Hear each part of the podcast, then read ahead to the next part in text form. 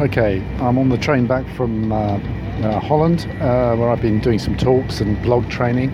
So apologies for the quality of the sound, but I'll do the best I can to round up this week on From Poverty to Power. On Monday was the International Day uh, for Rural Women, the UN International Day. I'm sure you knew.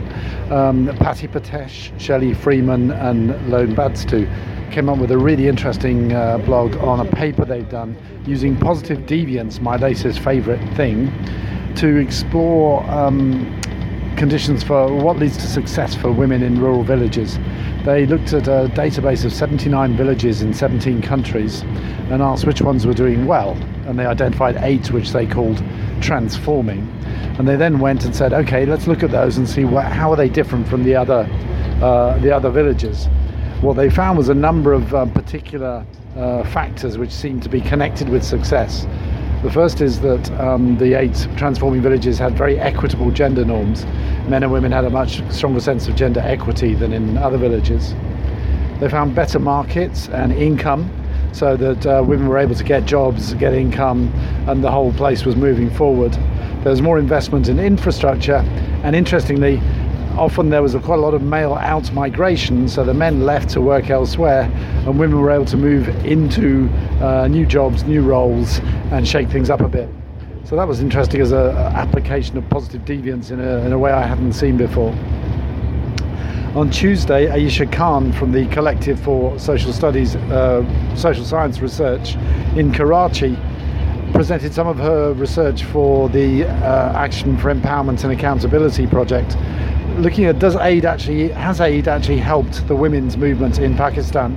And to my enormous relief, her answer is a very strong yes. She's looked at the role of aid in particular in women's political leadership and shown how aid has been played a crucial role in what really is a very well developed uh, women's uh, leadership um, cadre in Pakistan, which has led to serious policy change, what she calls doctrinal change, change which actually challenges some of the deep structures of society and the norms, the social norms.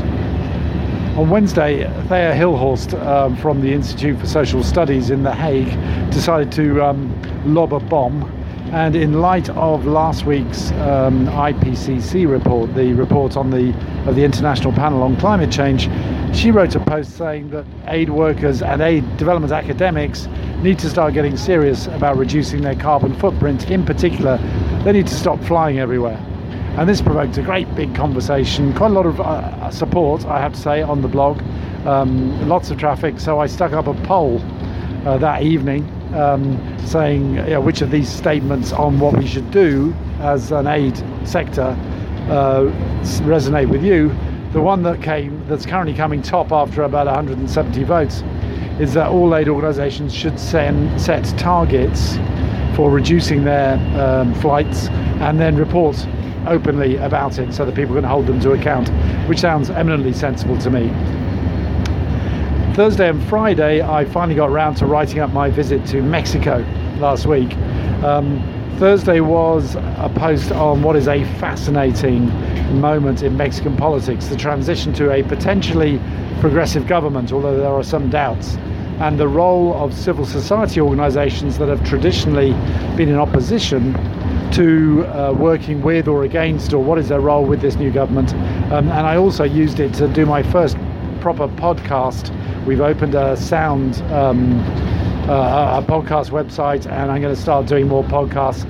So this one was an interview with the head of Oxfam Mexico, an old friend, Ricardo Fuentes, who uh, gave a really good briefing on what's going on in Mexico. And then on Friday, uh, I looked at, uh, I went down to Oaxaca, uh, amazing indigenous, largely indigenous state in southern Mexico, while I was on, while I was there, and talked to a lot of human rights lawyers and a lot of indigenous communities and also had a weekend off and went to the rodeo and visited a mescal plant and various other things.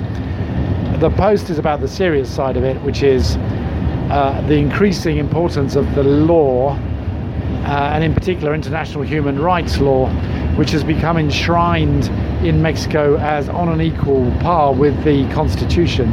And that's given huge possibilities for legal activism and then a little bit about the struggle between indigenous communities and foreign mining companies, which has got very messy indeed.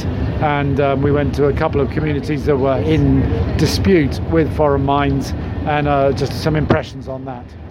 So that's the end of my week. Uh, I'm back to London tonight for a well earned rest. Talk to you next week.